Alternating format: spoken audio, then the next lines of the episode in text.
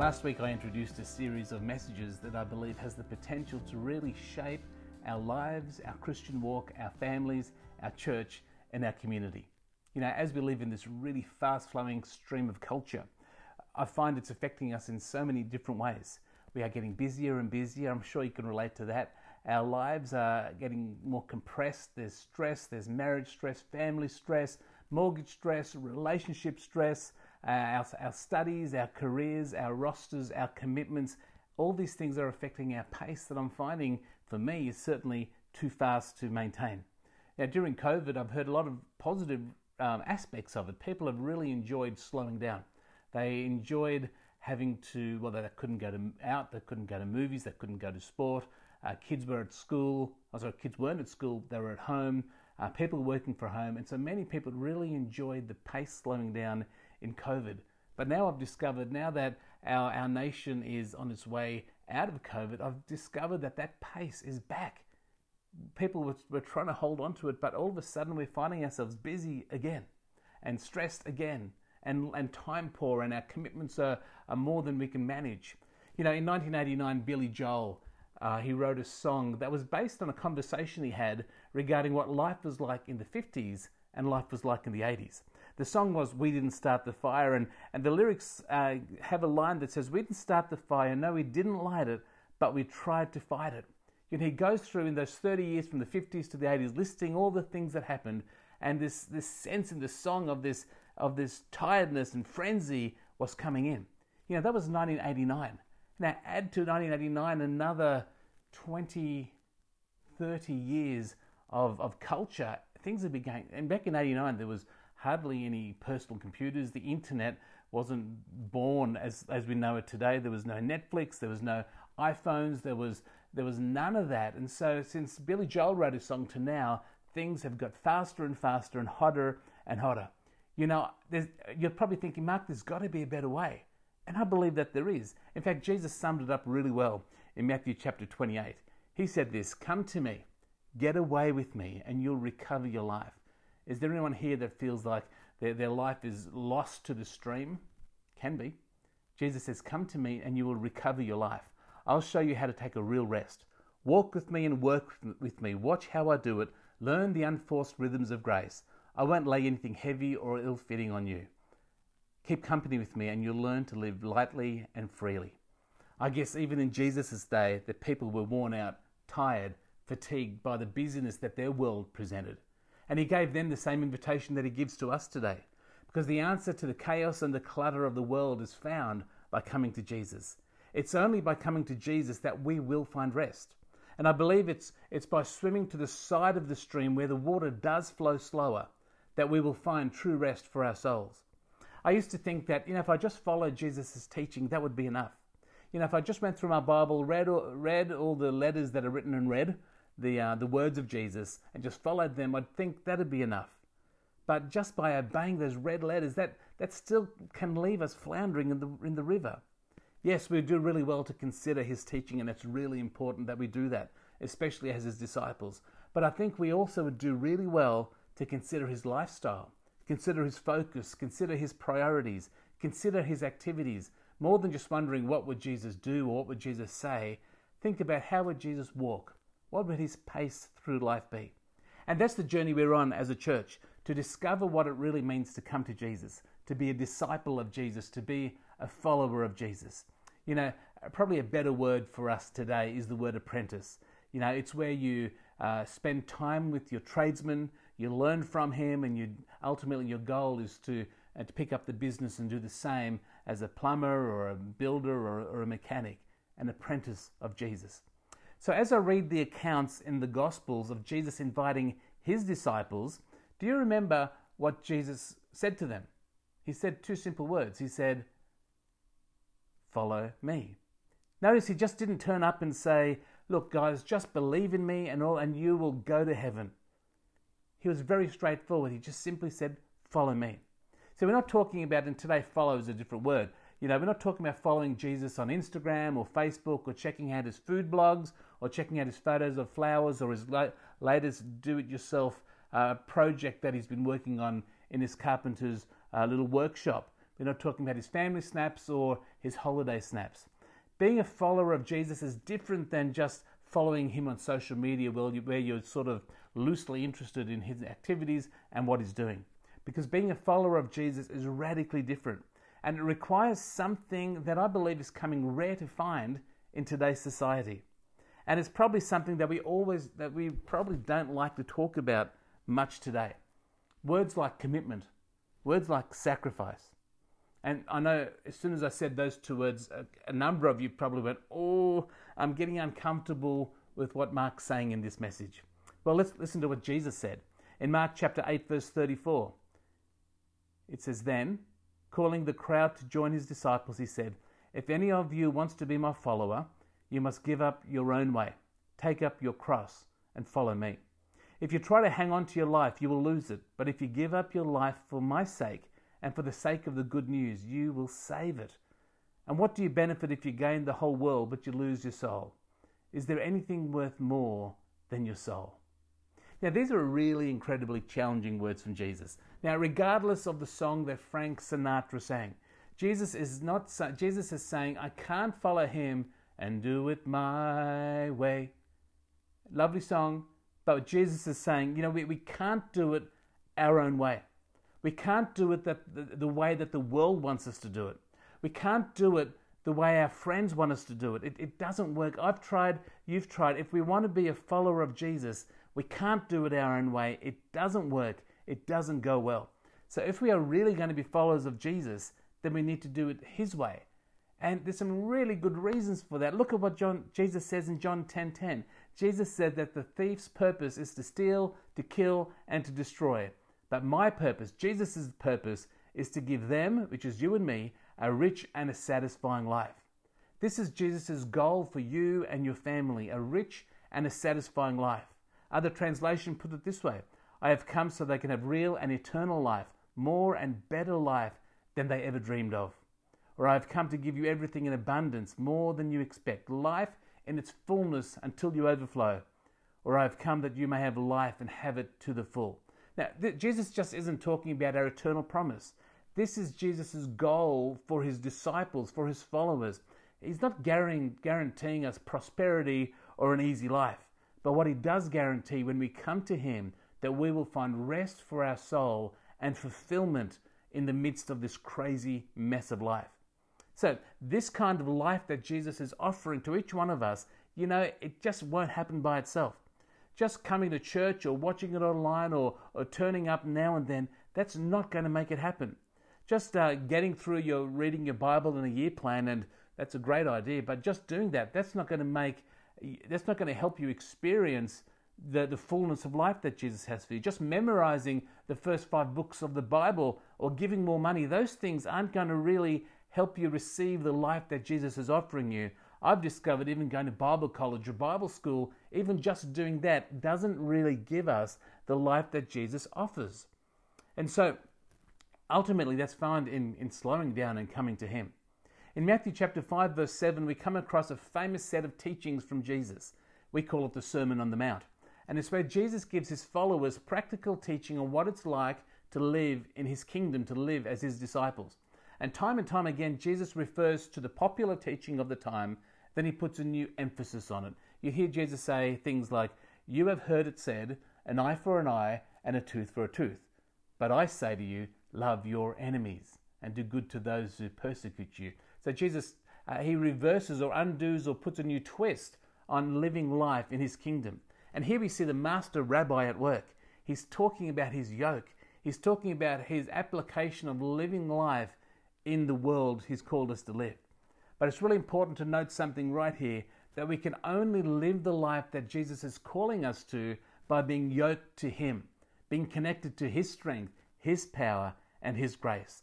It's a partnership of Jesus and me because it's He, Jesus is the one who gives me the power and the grace to live the life He's calling me to. It's, it's not about me, it's not about my way. It's about being yoked, it's being about being connected to what Jesus is. And as you read through the Sermon on the Mount, it's pretty radical teaching and it's pretty challenging and often it's really messy. You know, I encourage you, have a read of it when you get the chance. It teaches us how we can live as his disciples. It talks about praying, talks about fasting, talks about money, talks about anger, talks about adultery, talks about a lot of practical things that are very uh, interesting and helpful for us as we seek to live as His followers. But right at the very end of this teaching, in Matthew chapter 7, verse 24, Jesus says this Anyone who listens to my teaching and follows it is wise, like a person who builds a house on solid rock.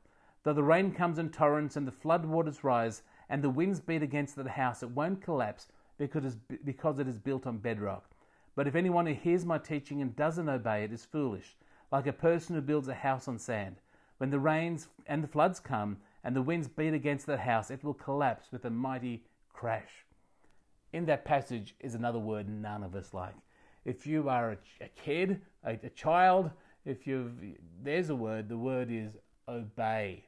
Who likes that word? Not many of us. You know what? You may not like it as a child. As you grow older, we still don't like that word. But Jesus was really clear. If we want our lives to stand strong in the storms of life, yes, listening to his teaching is a good start, but it's more than listening. It's, it's, it's following him, it's putting his advice into practice. It's acting on them. It's doing something about it. It starts on the inside with our hearts and, if, and it reflects on our outsides. You see, for us, Jesus' teaching isn't a set of rules to live by, it, it's a way of life He's calling us to live. The, the way of Jesus isn't just a hobby we do on Sundays or, or during the week two or three times when we feel like it. The way of Jesus is a lifelong journey. And it's going to take a lifetime of practice to achieve that or to, or to walk fully the way He's called us to live. Now, anyone who's really good at anything knows exactly what I mean. Perhaps you're a, a, a musician or a sportsman or you've been working at learning a second language. You know, to become good at those things, it takes something. It takes discipline. It takes practice. You know, I want to really highlight a point right now because you're going to miss something if all you're hearing is that I'm saying, Mark, you've got to practice. What I'm not saying, I'm not saying I want you to go home and this week to read the Sermon on the Mount and do everything you can and try hard. And if you fail, keep trying because you know what? That doesn't work. Because it's not about trying, it's about training and understand that God has given us all that we need to live the kind of life He's calling us to live through His very presence, His Spirit in us. I heard a great illustration that might really help you. So let's pretend that you are maybe a little out of shape and a little overweight. Now, for some of you, that may not be that hard to pretend. For some of you, that might be like totally beyond your imagining. But let's just pretend you are, and, and you've decided to run the Olympic 43 kilometre marathon. You know, and in case you don't know, 43 kilometres, that's a long way to run. So, how are we going to do this? Do we just wake up tomorrow morning, uh, have a coffee, eat some donuts, and head out to the track and just start running? What would happen? What do you think would happen? You'd probably end up passed out on the side of the track, just panting and hoping someone would just scoop you up and take you home. But you know what? If you had a super athlete beside you, now we've got a couple of super athletes in our church some of them run the Port Macquarie Ironman. Hey, did you know that in the Port Macquarie Ironman, they've got to swim for 3.8 kilometres and they've got to ride for 180 kilometres. Then they've got to run for 42 kilometres. Now, let's imagine some of our super athletes, maybe Ned or Duncan, that they were to run with us on our first lap. You know, I'm sure they could encourage us. Maybe they could even lay hands and pray for us and help us to accomplish this marathon. But you know what? In the end, with all their praying and trying and encouragement, I'd I probably would still pass out before I get a few laps under my belt. So, how should we run a marathon? And I know all of you know this. Well, maybe tomorrow we can just get up and, and walk to the end of the street and back again, or jog. And maybe the next day we can come and have a, a, a, a run around the track, do one lap perhaps. And maybe the next day you could, good tip is maybe drop the donuts and drop the coffee and, and maybe run two laps or jog or walk. And day by day, coming and training and disciplining yourself, growing and expanding and stretching your ability, you know, uh, you to, to go further, to do more. You know, eating healthier, running a little more each week, do more training. So, right now, you're probably, if you're like me, you probably couldn't run more than one lap without an ambulance or a defibrillator. So a 43 kilometre marathon, that is just totally impossible for you to even consider, let alone the Port Macquarie Ironman. But I tell you what, but with training and time and commitment, at some stage your body will be at a position where what seems impossible now can be possible later. The reality is we just need to start where we are at. Now, I'm not too sure how you would rate your spiritual health. Maybe you are a little out of shape. Maybe you're carrying some stuff, some extra baggage that, that you could probably lose. Maybe some attitudes, behaviors, mindsets. I know there are things that I would do really well in my in my race that I'm called to run to let go of. Pride, shame, fear, attitudes. And I'm sure you've got your own list. In fact, don't use mine, use your own list. But maybe you feel a long way off being the person God's called you to be. Well, my encouragement to each one of us today is just start where you are at. Just start where you are at. And with the Holy Spirit's help as our coach, that we can stretch a little bit more, grow a little bit more, run a little bit further, trust Him a little bit more, even rest a little bit more. Yeah, and all those type of things we can do every day. Now, it's really easy to say, look, I want to be with Jesus and I want to become like Jesus. And all of us would put our hands up to that type of invitation. But over these coming weeks, I want to talk about some really practical dimensions on what it means to explore the practices of Jesus, doing what Jesus did, how he walked. Now, this is really exciting because as we look at what Jesus did and, and how we can do that, we're going to explore things like prayer, fasting, work, rest. We're going to be talking about spiritual disciplines. We're going to be looking at how Jesus brought his kingdom to earth, bringing justice and peace and righteousness and freedom and healing and hope into our community.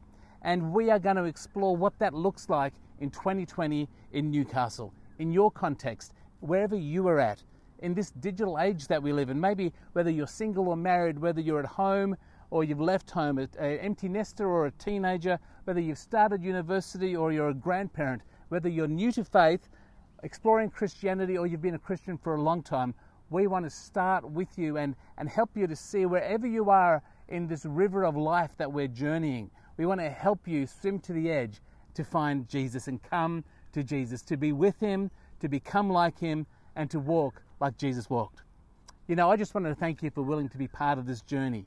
I want you to remember that is this is not about you doing more or trying harder or beating yourself up when you make mistakes. It's about running the course that Jesus has called each one of us to run. And it will be different. Your course will be different to mine. But it's about getting up when we fall. And when we understand that the Holy Spirit helps us to train our hearts and train our minds and train our, our, uh, our disciplines to be the people that He calls us to be, He's going to help us. What do you think about that? Are you up for that? I'm certainly up for the journey. So let's pray. Father God, I thank you that you're with us. I thank you for the invitation that Jesus gives us to come to you, the invitation that he gives us to follow him, and to the invitation to wear his yoke, and the opportunity that Jesus gives us to change our lives through your spirit, change our families, and change our communities. Lord, I pray that you'll help us to cast aside the things that are holding us back. Help us to, maybe it's our sin, maybe it's our attitude, maybe it's our shame, maybe it's our fear, whatever it is, Lord, that is holding us back. Help us to cast it away in order that we can run the race that you've called us to run. And we ask this in Jesus' name. Amen. So thanks for your time, and I'm looking forward to sharing the journey with you over the next weeks. And I want to give the final words to the Apostle Paul. In Philippians chapter 3, verse 13, he says this Friends, don't get me wrong. By no means do I count myself an expert in all of this, but I've got my eye on the goal where God is beckoning us onward to Jesus. I'm off and running, and I'm not turning back. I want to make that same declaration as Paul. How about you? God bless.